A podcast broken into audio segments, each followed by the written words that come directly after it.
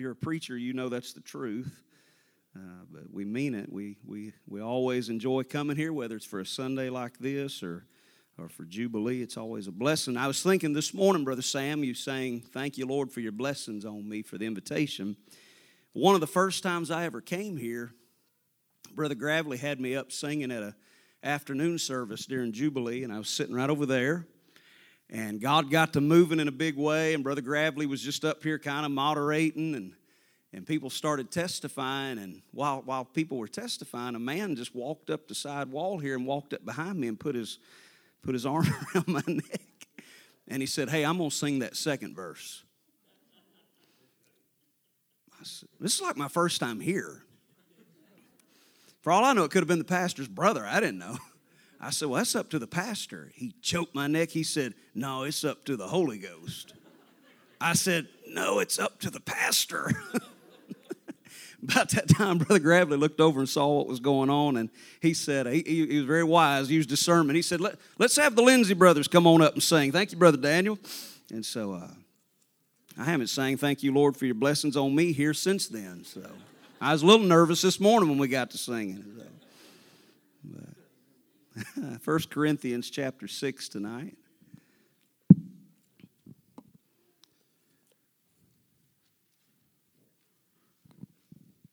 Appreciate the preaching this morning. That was a blessing. And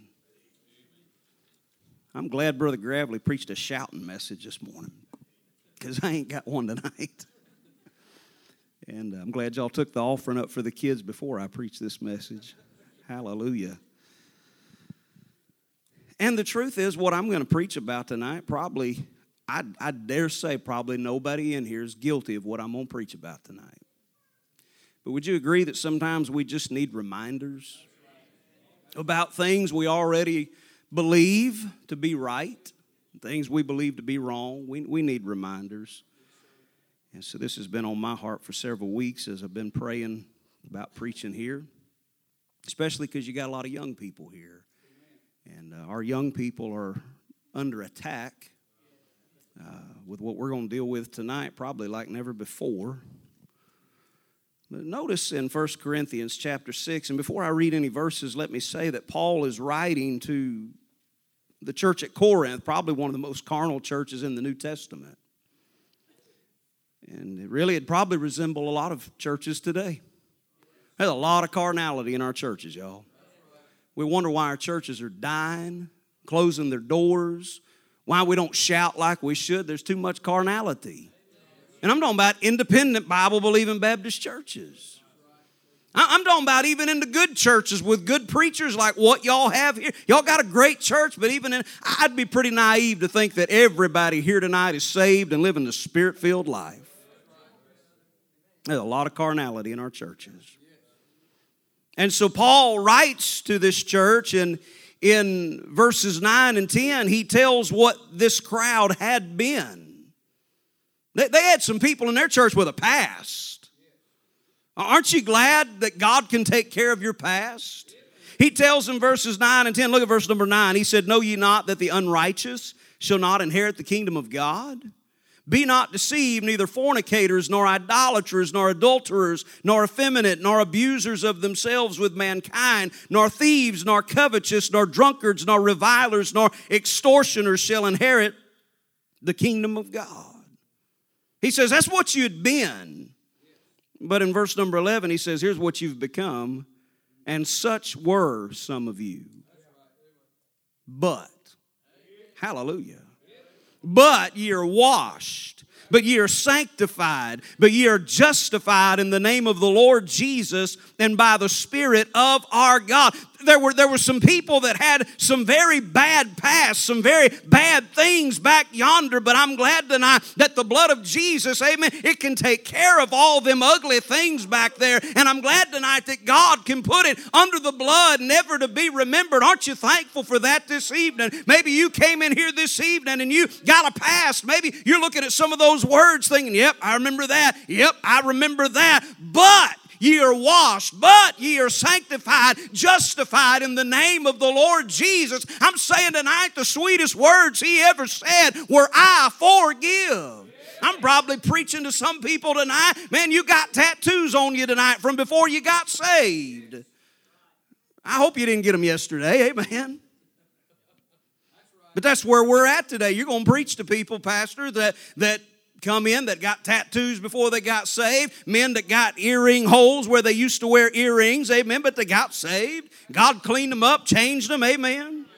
I'm thankful for that. But there's a word right here in verse number nine. I mean, in the middle of that list, the first thing that comes to mind, he says, nor effeminate. That's a problem in our day. I hear people say all the time toxic masculinity is such a problem. And I'm looking around saying, where? Where, where is this toxic masculinity that y'all are so concerned about? I'm not seeing much of it. Could I say tonight that if God created you as a man, amen, it's okay to be a man? Hey, young man, it's okay to be a young man, to, to walk like and carry yourself and talk like. It is okay to be a young, godly man. I think every young man ought to get that little book Jerry Ross wrote on the tenets of, of, of biblical masculinity. Uh, we, we need more of that. And uh, masculinity, it's not based on whether you like hunting and fishing or football. Nothing wrong with those things, but that's not what makes you a man. But we need to be men of God. Amen. And young men, be a young man. Don't be ashamed of that. Don't, don't let anybody tell you that that's wrong. Yeah. That word effeminate means soft. We got a lot of soft males nowadays. We're, we're raising up a generation, even in the church world, amen, that they, all they know is video games and social media and cell phones. That is all they, they ain't ever climbed a tree. They ain't ever rolled around in the dirt. They don't know what it is to sweat. That, that's the society we're living in today, just soft. And sadly, Brother Gravely, this, soft, this softness has, has bled over into Christianity, and we're seeing it in the church world. Man, I grew up in a day and time when the church, it was all about being soldiers for God, soldiers of the cross. The, the church had a militancy about it. We'd sing songs like, Onward Christian soldiers, marching under war, rouse then soldiers, rally around the banner. Amen. We've gotten away from that. I'm telling you, it's Saul go to church and here comes some little worship leader. He's got a cute little earring and a necklace around his neck. I'm still against all that, y'all. Amen. I hope you are too. Amen. He gets up, you know, and he got a little praise team behind him, you know, bunch of women wearing tight breeches, showing off their tattoo they got that week, you know, before they got up there. Amen. I'm not talking about the ones they got before they got saved. I'm talking about the one they got knowing they was going to get up and sing in church. Y'all with me tonight? Amen. They get up and the song leader, well, hey, let's all stand. We're going to worship the Lord. I'm thinking, I bet you don't. I bet you don't. Not carrying on like that.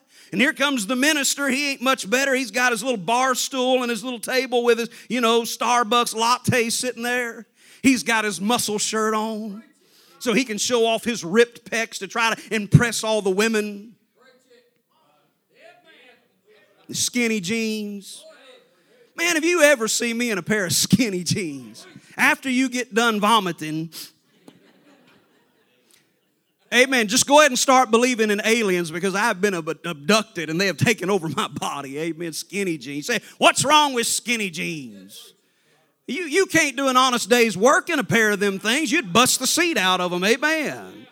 I'm just talking about soft, soft, effeminate. It's okay to be a young man. It's okay to be an old man. Just be the man that God made you to be, and don't let anybody tell you that you ought to be ashamed of that. Now, let me say this effeminate does not necessarily mean homosexual. But I believe the next phrase there in verse 9 is an indication of that. He says, Nor abusers of themselves with mankind. And verse 11 still says, And such were some of you. I believe it's God's desire that these people be saved. They have been and they can be. The Bible said in 2 Peter 3, verse 9, the Lord is not willing that any should perish, but that all should come to repentance. I want to preach tonight for a few minutes on this thought a scriptural look at the sin of sodomy. A scriptural look at the sin of sodomy. We, we as preachers that try to be faithful to preach the Bible, and your pastor, no doubt, we try to be faithful to preach against this sin, and we should. But oftentimes, here's what we do, and I'm guilty of this. We'll, we'll get on, in on a message, Brother Sam, and we'll start preaching against alcohol and, and abortion, and then we get on sodomy and we just kind of throw it out in passing. But a lot of times, we don't look at a lot of what the Bible has to say about it. And so I'm preaching to a bunch of people tonight that probably for the most part you would say, I'm against the sin of sodomy and I, I believe and understand what the Bible says about it and it condemns it and calls it an abomination. Probably the majority of this church would say amen to that. There might be somebody that came in here tonight and you haven't seen exactly what the Bible has to say about it. And you've heard preachers say that it's sin, and a lot of times they'll say, Well, that's your thoughts about it. That's how you feel about it. I want to give you scripture tonight here in just a moment, and, and there ain't no way, Brother Gravely, we could cover all what the Bible has to say about it tonight. But I want to give you just some scripture from Genesis to Revelation. This will not be a textual or an expositional message. This will be topical. We're going to go all through the Bible. We're going to turn a lot of places tonight in the scripture and see what the Bible has to say about this. So if you leave out of here tonight, I don't want you to leave out of here saying, well, that's how that's just your opinion. That's how you feel about it. I want to see what God's word says about it. There, there's two pits that you can get in when you're dealing with this thing of homosexuality and dealing with them in society. Number one is just be unkind and hateful to them. I don't think that's right. I know some of them come across in such a way they won't let you be nice to them. I get that. But I think we ought to do our best, as the Bible said, to try to live peaceably if you can, if it's possible. If you had uh, if you'd have met me ten or fifteen years ago, now I was the guy. If I went to a restaurant and a sodomite, I could tell they were they were waiting on me. Uh, I, I was probably going to be rude and cold, and you know, not leave a tip. But then what are you going to do? Leave a track that says you need Jesus, you need to be saved? I think we ought to try to show kindness when we can. Don't be hateful. But it seems like the other pit that is more common today is to condone it and embrace it and say it's okay.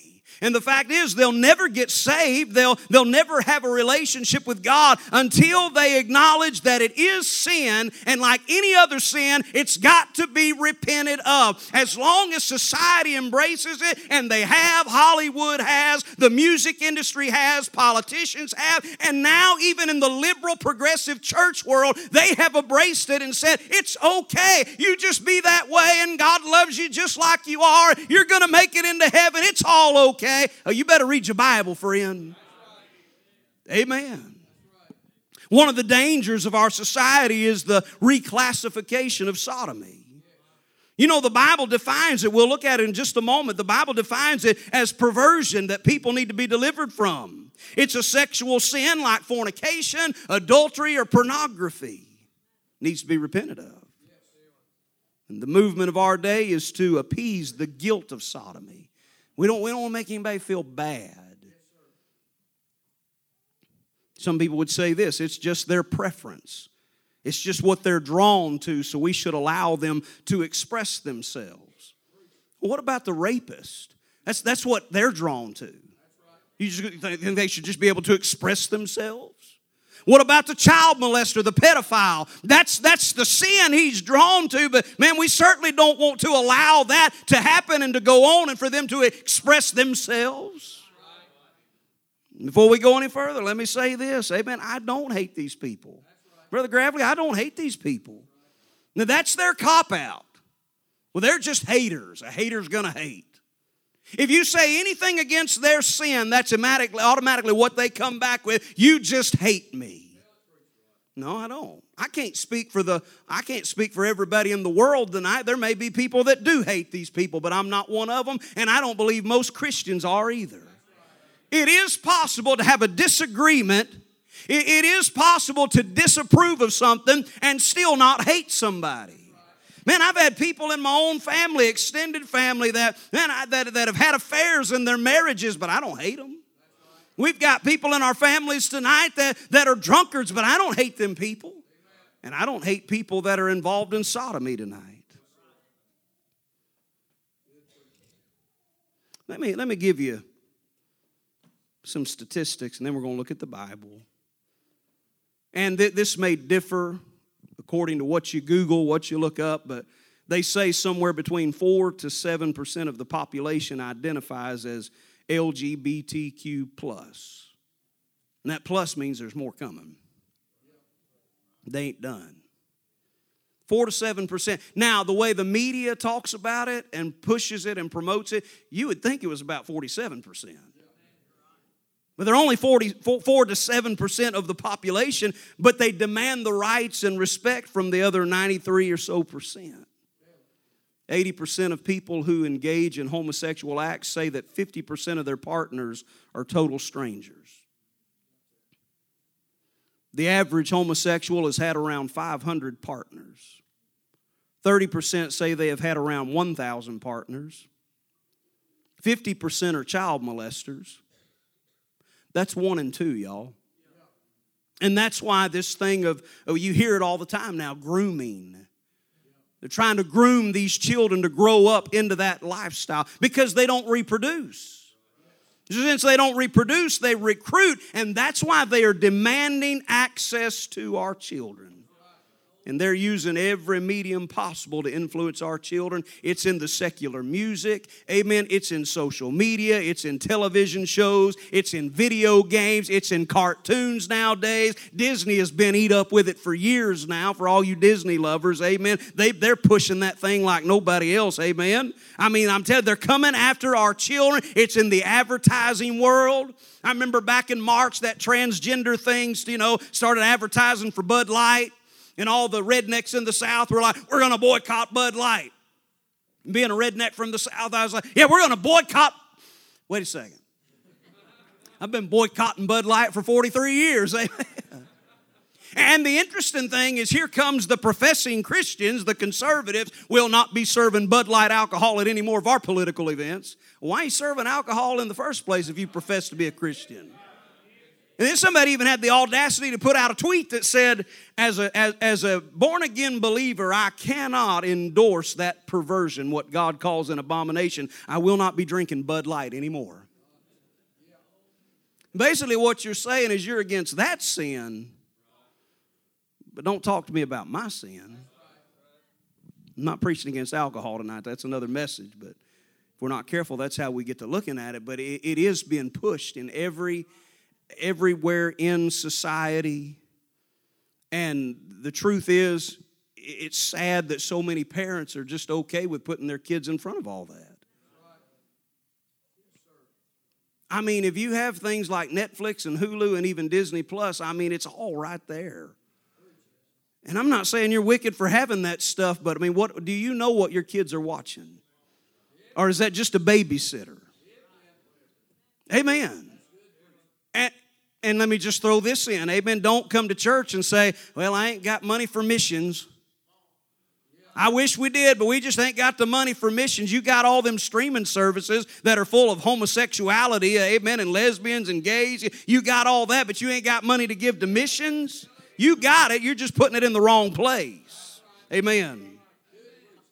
And so many professing Christians will say, "Oh, we love this show." I mean, you know, now I realize it's got some, you know, it's got some off-color things and it's it's got some sodomites in it and some same-sex couple, but it's it's just such a good show if you get past all that.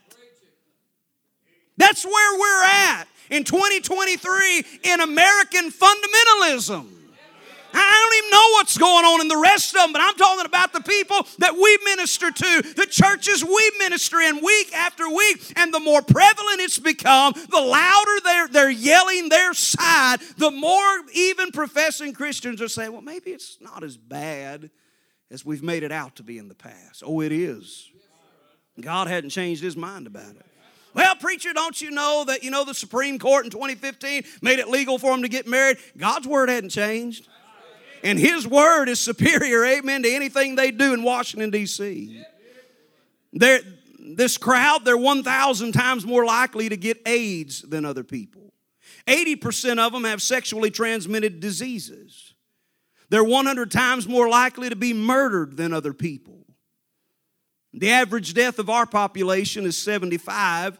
The average person that's engaged in homosexuality dies at age 39. 24% will live to be 65 years old. Homosexual youth are more likely to experience homelessness and depression and suicide. And the fact is, denying homosexuality of any form is sexual lust gone mad. It's suicidal. And let me give you some Bible tonight. Let's just go right back to the very beginning. That's a good place to start Genesis chapter 1. I mean, right in the very beginning, God settles some of these issues right in the front of your Bible. Genesis chapter 1, and I, am going to move quick tonight. I mean, pretend this is a sword drill at a youth rally, all right? And if you can't turn fast enough, just jot these references down. I just want to see what God says from the Bible. Not, not my opinion on it, but what God says. Genesis chapter 1. And, and let me say, there, there's two sides to this thing. Uh, I believe we ought to, as parents, we ought to do our best to shelter our children from these things. Amen. We shouldn't be letting them watch garbage on the television that's promoting that stuff. Amen. Draw a line in the sand and say, we're not watching that. I don't care how funny it is or how good of a story it is. If they're promoting that, no, we're not doing that. And with that said, I hope you understand, mom and dad, you can, you can get the TV out of your home. You cannot have social media. You can get your kids out of the public school and put them in Christian school or homeschool. You can do all those things, and I'm for all those things. And at the end of the day, they are still going to be uh, faced with this issue because our society is pushing it so heavily. Genesis 1, verse 26 and God said, Let us make man in our image after our likeness, and let them have dominion over the fish of the sea, and over the fowl of the air, and over the cattle, and over all the earth, and over every creeping thing that creepeth upon the earth. So God created man in his own image. In the image of God, God created he him. Male and female created he them. Male and female. Amen. How many genders is that? It's two. There's, there's only two genders. It, God made a male and female. You say, no, now, preacher, I mean, it's 2023. You need to catch up with the times. There's, there's at least 700 different genders people can identify. No, there may be 700 mental disorders, but there's only two genders according to God and His Word. Amen. Only two. You can, amen. You can put on a dress, sir. You, you could put on whatever. I mean, change your look, change your clothes, change your voice, have some kind of surgery. But at the end of the day, you are either a male or a female. Look at Genesis chapter 2 and verse 21. Verse 21 And the Lord caused a deep sleep to fall upon Adam, and he slept. And he took one of his ribs and closed up the flesh instead thereof. And the rib which the Lord God had taken from man made he a woman and brought her unto the man. And Adam said, This is now bone of my bones and flesh of my flesh. She shall be called woman because she was taken out of man. Therefore shall a man leave his father and his mother and shall cleave unto his wife, and they shall be one flesh. The Bible said there that a man's going to leave father and mother and go cleaving to his wife. Not a man leaving to go marry and cleave unto another man, or a woman leaving to go cleave unto another woman. It's a man leaving to go be married, amen, to, to, to enjoy a relationship with a woman. You say, well, preacher, that's Old Testament. All right, I thought you might say that. Go to Mark chapter number 10. Mark chapter number 10. Let's see what the Bible says in the New Testament the words of Christ right here. We saw what God the Father said in the Old Testament. Let's see what God the Son says in the New Testament. Mark chapter number 10, verse number 6. But from the beginning of creation, God made them male and female. For this cause shall a man leave his father and mother and cleave to his wife, and they twain shall be one flesh, so then they are no more twain, but one flesh. In verse number six, even the New Testament agrees with the Old Testament that God made them male and female. It's two genders in the Old Testament, it's two genders in the New Testament. It hasn't changed. In the Old Testament, it's a man leaving father and mother to cleave to his wife. And in the New Testament, in the words of Christ, it's still a man leaving father and mother to go cleave unto his wife not a same sex marriage, amen. It's a man and a woman, a woman and a man. It always has been, according to the Word of God. Both testaments settle that. Go back to the book of Genesis and let's look at chapter 13. You, you, can't, you can't deal with the subject of sodomy without looking at what the Bible says in Genesis chapter 13. Genesis 13 and verse number 12.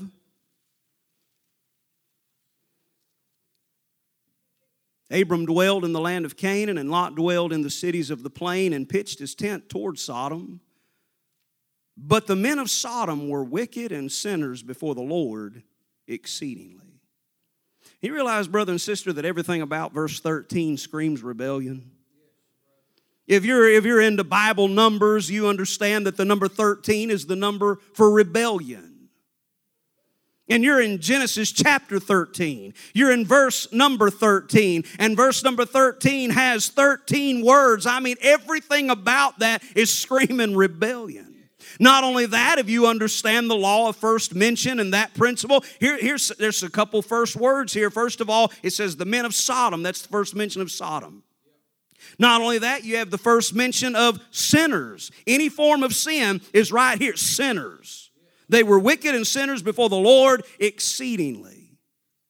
Now, I do not believe that means that only sodomites are sinners. And there certainly, Brother Gravely, was sin present before Genesis chapter 13. But what it is, is the, the, the first sinners as a word is defined in the Bible as sodomites.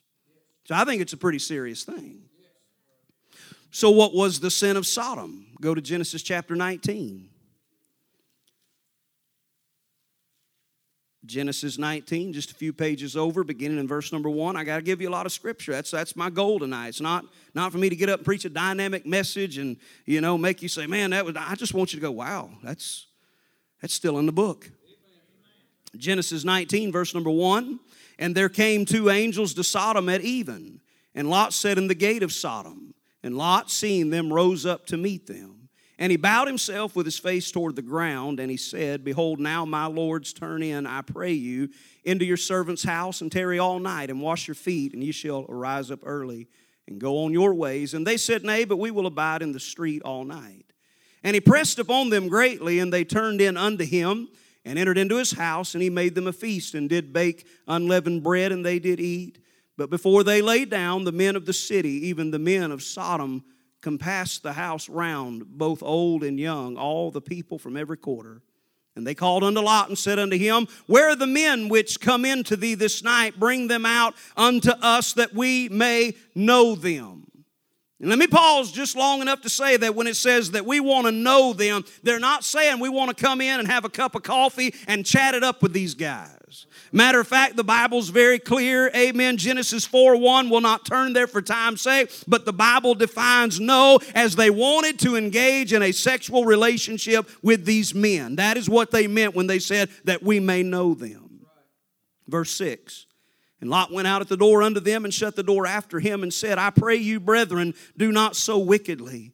Behold, now I have two daughters which have not known man. Let me, I pray you, bring them out unto you, and do ye to them as is good in your eyes. Only unto these men do nothing, for therefore came they under the shadow of my roof. And they said, Stand back. And they said again, This one fellow came into sojourn, and he will needs be a judge. Now we will deal worse with thee than with them. And they pressed sore upon the man, even Lot, and came near to break the door.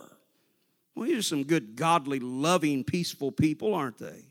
But the men put forth their hand and pulled Lot into the house to them and shut to the door. And they smote the men that were at the door of the house with blindness, both small and great, so that they wearied themselves to find the door. Do, do you see what's going on here tonight, church? They're trying to break the door down to get to these men. And so the angels, I mean, they're, they're smitten with blindness these sodomites that are trying to get to them. And even, Brother Gravely, after they've gone blind, they're still wearying themselves to try to find the door to satisfy the lust of their flesh. Even after they've lost their sight, all they can think about is what they want. I'm talking about this is wicked stuff, y'all. This is perversion gone mad. I've heard people say, well, you know, the sin of Sodom, it was gang rape, it was not homosexuality. That is not correct. One person even said this the, the sin of Sodom was a lack of hospitality. I mean, really, God torched the whole city and everybody in it because they weren't nice. I mean, there goes most of your cities in America right there. I mean, if you're going on that. No, it was a, uh, it was a very perverted sin. Look, go, go back to the New Testament. Look at Jude 7, Jude verse 7. If you find chapter 7, you got a weird Bible. Because there ain't but one chapter in Jude. I believe this very clearly defines what the sin of Sodom was. Jude, verse number 7. Even as Sodom and Gomorrah and the cities about them in like manner, giving themselves over to fornication and going after strange flesh are set forth as an example, suffering the vengeance of eternal fire. What they were going after in Sodom was an addiction and it was celebrated. In Sodom, perversion was not only practiced, but it, it was permitted, it was promoted, it was protected by the law. Does that not sound like the United States of America right now? And, and I do believe sodomite is the biblical term for these people. Homosexual, that's a clinical term. Gay, that's their preferred term. They want, they want us to refer to them as, as gay. Well, I ain't going to do it. Because last time I checked, gay means, gay means happy. Did anybody else watch the Flintstones when you was growing up? Now that I just ripped on television and all that while ago. Well, ain't that mean when preachers set you up like that? Man, I remember watching the Flintstones and that theme song would say, We'll have a gay old time. But Barney and Fred weren't going on a date together. They weren't crawling in bed together. It just meant it means happy. And these are some of the most unhappy people you'll ever meet. Because not only are they in sin, but they refuse to acknowledge it as sin. They refuse to repent of it. Their theme is gay pride. What a theme. You do know God hates pride. Go back to the Old Testament book of Ezekiel. Ezekiel. I'll give you a second to find that one. Some of your pages are still stuck together on that one. Ezekiel chapter 16.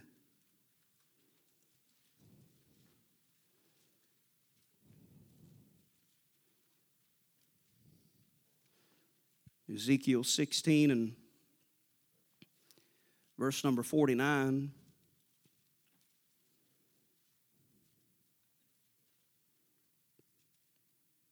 Behold, this was the iniquity of thy sister Sodom, pride.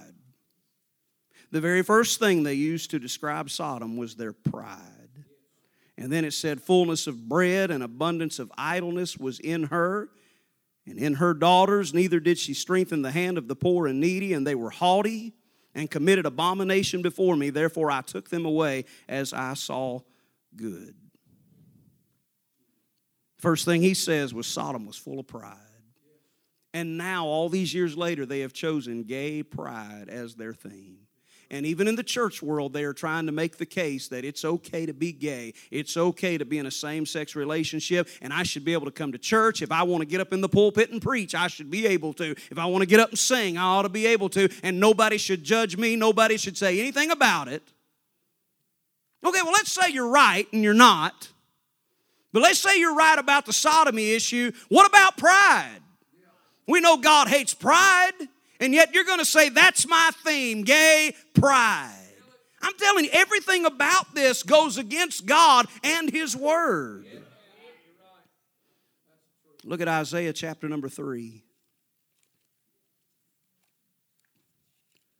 Isaiah chapter number 3.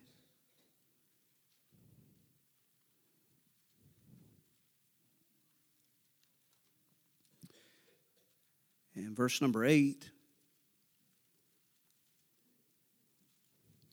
Isaiah 3, verse number 8. For Jerusalem is ruined, and Judah is fallen, because their tongue and their doings are against the Lord to provoke the eyes of his glory. The show of their countenance doth witness against them, and they declare their sin as Sodom. They hide it not. Woe unto their soul, for they have rewarded evil unto themselves. Say ye to the righteous that it shall be well with him, for they shall eat the fruit of their doings. Woe unto the wicked! it shall be ill with him. For the reward of his hands shall be given him. As for my people, children of their oppressors and women rule over them. That's what we're seeing in America today. I mean, he talks about Jerusalem, he talks about Sodom, he talks about Judah. I mean, the sin of Sodom, along with other perverse sins, destroyed the nation of Israel.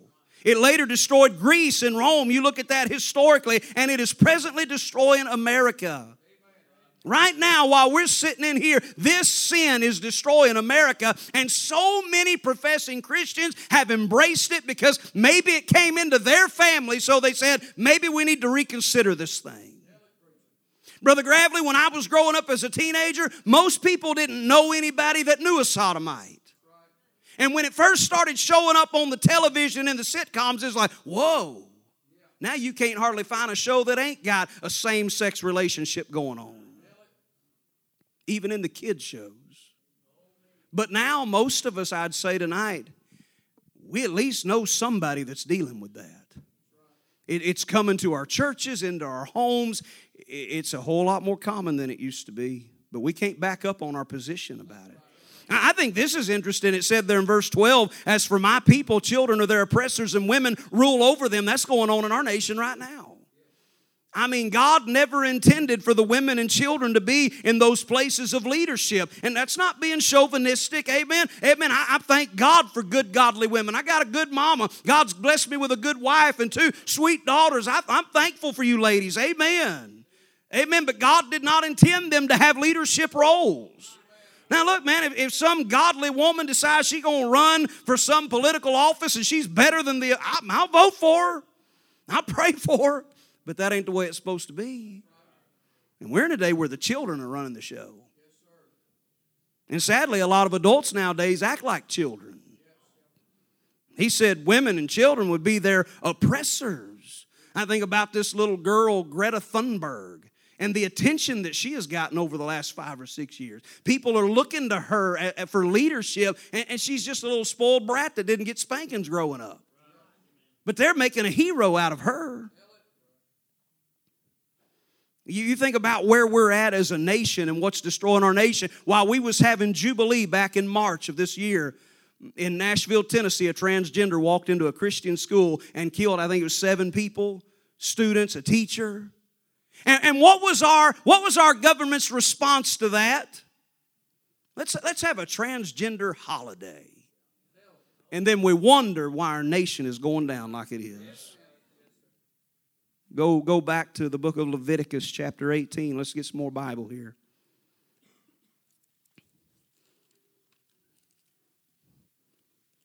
Normally, I'm 30 minutes and done and try to move quick, but I want to cover this thoroughly tonight because there's, there's a lot of confusion, even in our Bible believing churches, about what I'm dealing with tonight.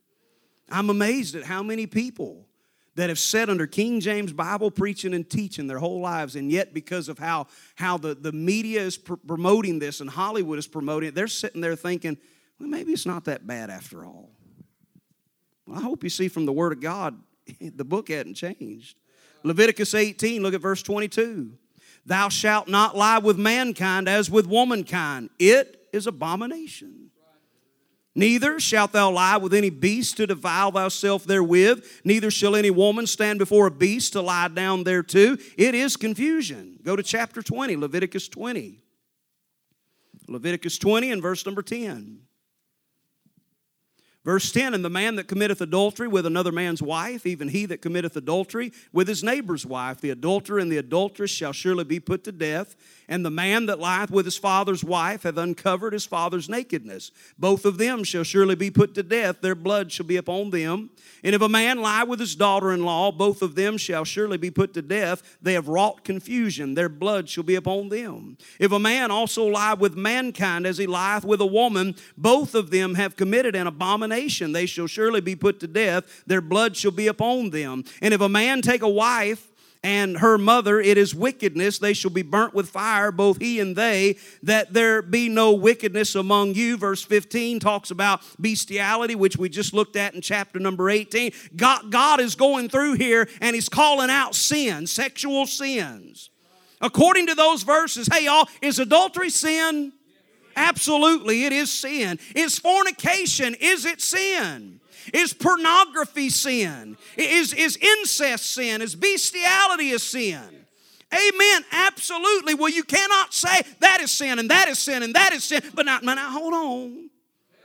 My, my nephew, you know, he's dealing with some questions and, and, and kind of confused and th- dealing with some of this stuff. So maybe, no, it's still sin. It doesn't mean you have to hate your nephew, but you can't back up on your position and condone it either. Let's go to Deuteronomy chapter 22. We hear a lot about transgenders and drag queens. Look at Genesis, I'm sorry, Deuteronomy 22 and verse number 5. Deuteronomy 22, verse number 5 The woman shall not wear that which pertaineth unto a man, neither shall a man put on a woman's garments, for all that do so are abomination unto the Lord thy God. You know what God's doing right there? He's condemning cross dressing and transvestites. Now, look, man, we could get real tense right here. I realize there are those that when they come to Deuteronomy 22 5, all they see right there is that a woman shouldn't wear a pair of pants. And I'm not here to preach that tonight. That's not my goal here tonight, okay? So everybody just breathe. It's okay. There's one crowd right now. I went to Deuteronomy 22 5, and you're foaming at the mouth. Come on, preacher, preach it. And there's probably some of you that are like, I hope he don't go there. And then there's a third crowd, you know that it has nothing to do with what I'm dealing with here tonight. Well, what you're dealing with historically here in the Word of God, it's talking about there being a very uh, clear identity between a male and a female. Let's just be historical here. At the time of the writing of this verse in Bible history, everyone wore robes. Amen. Men and women wore robes. But men wore robes that looked like men's robes, and women wore robes that looked like women's robes. That there was clear identification. You could tell that is a man. You could tell that is a woman. God condemns cross dressing. He condemns a man dressing and looking like a woman. He condemns a woman looking and dressing like a man. But the fashion and clothing styles of our, our, our times, they have blurred the lines where you can't tell one from the other. I mean, the clothing styles of our day, I feel sorry, especially for the ladies. It's getting harder and harder to find modest clothing. Because society doesn't want there to be a clear distinction. They're trying to blur it all together. Man, we could get into the hair issue. Look, man, I think a man ought to have short hair. And I don't know how long is too long. I know what the rule is in my house. But I know according to the Word of God, there comes a point where you start looking more like a woman than you do are a man, and you've crossed the line. I don't, ladies, I don't know how short is too short when it comes to your hair. But I, knew, I do know there comes a point where you start looking more like a male than a female, and there's a problem. And I know, I know there's ladies that have dealt with cancer and they've gone through chemo and all that kind of stuff. Y'all know what I'm talking about tonight. Amen. Man, I was reading it just the other day. You think about transvestites and drag queens and all that stuff. I read just, the, just this week in Je- Jeremiah 51, the Bible said about the men of Babylon, it said the men became as women. And Brother Gravely, I don't think that means that they went in and, and put women's clothes on, but they just weren't behaving themselves like men. They weren't doing what they were supposed to do. They weren't fighting the fights they were supposed to be fighting. And I read that, I thought, man, we are seeing that today, where even in the church world, the men have become as women. God help us. Not too long ago, the governor of Tennessee, where I live, he signed some laws into place banning minors from receiving gender surgeries. I say hallelujah. He put, he put some laws into effect blocking drag queens from performing in public spaces. I say hallelujah. Give us more governors, give us more leadership like that. And for all you country music fans, here's what good, good, godly Reba McEntire had to say about it. Somebody interviewed her. She said, I'm disappointed. See, I'm not surprised, but I'm so disappointed. That, that's your God fearing music, country music crowd. They, they asked Dolly about it. You know what Dolly Parton said? She said, Well, I don't see what the big deal is. I dress more provocative than some of them drag queens. I mean, at least she's honest about it. I mean, we, we're hitting everything tonight. Might as well hit country music. All right, let's finish up here. Go to Romans chapter 1. Romans chapter 1, let's finish finish this up tonight.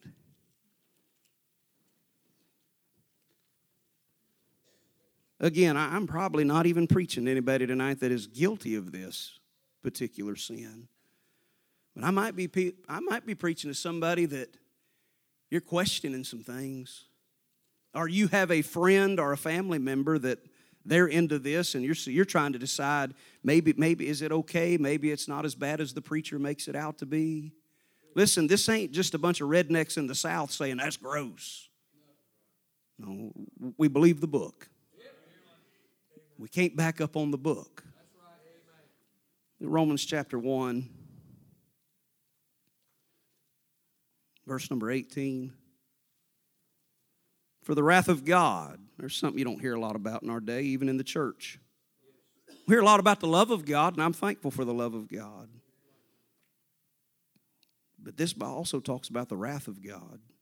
It's revealed from heaven against all ungodliness and unrighteousness of men who hold the truth in unrighteousness, because that which may be known of God is manifest in them, for God hath showed it unto them. For the invisible things of him from the creation of the world are clearly seen, being understood by the things that are made, even his eternal power and Godhead, so that they are without excuse. Because that when they knew God, they glorified him not as God, neither were thankful, but became vain in their imaginations, and their foolish heart was darkened. Professing themselves to be wise, they became fools and changed the glory of the uncorruptible God into an image made like to corruptible man and to birds and four footed beasts and creeping things.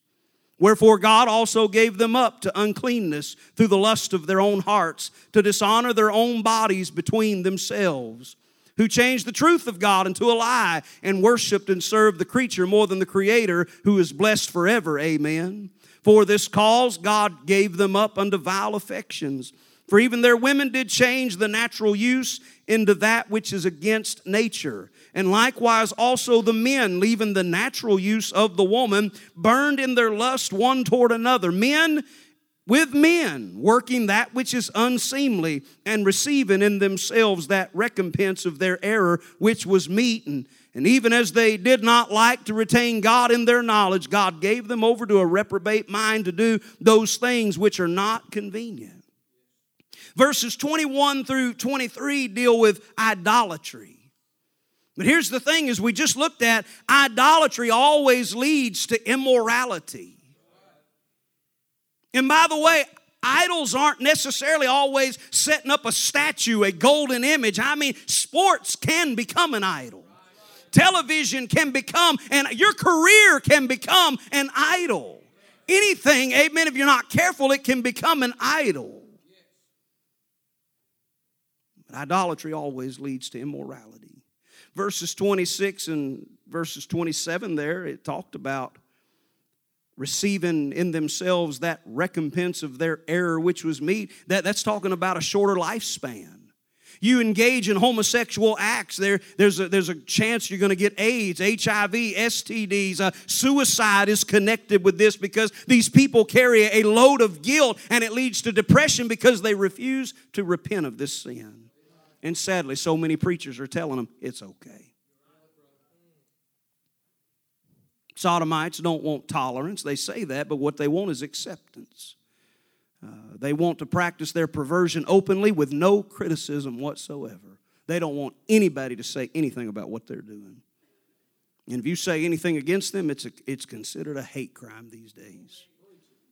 They don't, want, they don't want these kind of messages being preached, and we're probably headed to a day where they'll throw you in prison for preaching these kind of messages. But it doesn't change the truth. What we're looking at in Romans chapter 1 is the fact that moral perversion, it then leads to mental perversion. He said in verse number 28 God gave them over to a reprobate mind. You get far enough out into any kind of immorality, whether it's this sin or any other sin, it's going to mess with your mind at some point. You say, How can people do the things that they're doing? How can people condone the things that they're condoning? Man, they, it's, it's a mind thing. Now, let me say this, and, I, am winding down, I promise. When it comes to this, this issue of the reprobate mind, there's a lot of different thoughts on this thing. And what I'm going to say tonight, if it's different than what you believe, will you just be a little bit gracious with me? And if you can offer me some insight after church, I'm open to that. I've heard different thoughts about what the reprobate mind is. I heard one very intelligent preacher, he said this. He said he thinks it was when God gave up on Israel back in the Old Testament and now they're on probation and he's going to come back to them. And he is going to come back to them. But I can't make that connection, Brother Gravely, as far as this is concerned. I, I can't make the connection. I've tried and I can't. I've also heard preachers stand up and say that what that means is if you engage in a homosexual act, there's no hope or chance of you being saved. I don't believe that. You say, why don't you believe that? Because we just read over there in the book of First Corinthians, chapter 6, such were some of you. Man, if we don't believe there's any hope of them getting saved, then what are we even doing here? I mean, why, why even deal with it? No, I'm glad there's hope. Matter of fact, those guys that say that, they don't want to read the rest of that list in verse 29 being filled with all unrighteousness, fornication, wickedness, covetousness, maliciousness, full of envy, murder, debate, deceit, malignity, whispers, and everybody's like, I'm doing good so far. Yeah, then, then verse 30 backbiters, haters of God, despiteful, proud, boasters, inventors of evil things, disobedient to parents. Yeah, they don't like to go there. I don't, I don't believe it means that if you have entertained thoughts of sodomy or even engaged in, in, in, in homosexual acts, I don't believe it means that there's no hope for you being saved. And I do believe, based on these verses, that a person can go so far in any sin where God finally says, if that's what you want, you got it. Three times we find in these verses God gave them up. Look at it, verse 24. God also gave them up. Verse number 26, God gave them up unto vile affections. In verse 28, God gave them over to a reprobate mind. It has to do with hardness of heart. Three times you find in the Bible, uh, especially in the Old Testament, where it says, mm, there's no remedy or without remedy. Oh, I hate to get to that place with God. I think about Pharaoh back there in the Old Testament. The Bible said God hardened Pharaoh's heart, and right there, all your Calvinists say, see, he didn't have a free will. Now, hold on just a second. Stop and consider the fact that Pharaoh hardened his own heart at least seven times before God finally said, Hey, Pharaoh, if that's what you want, you got it. And, brother, I'm, I'm saying tonight, man, I would hate to go so far that God would finally say, I'm done. I'm giving you over. We're done. You say, Preacher, do you think I've crossed that line?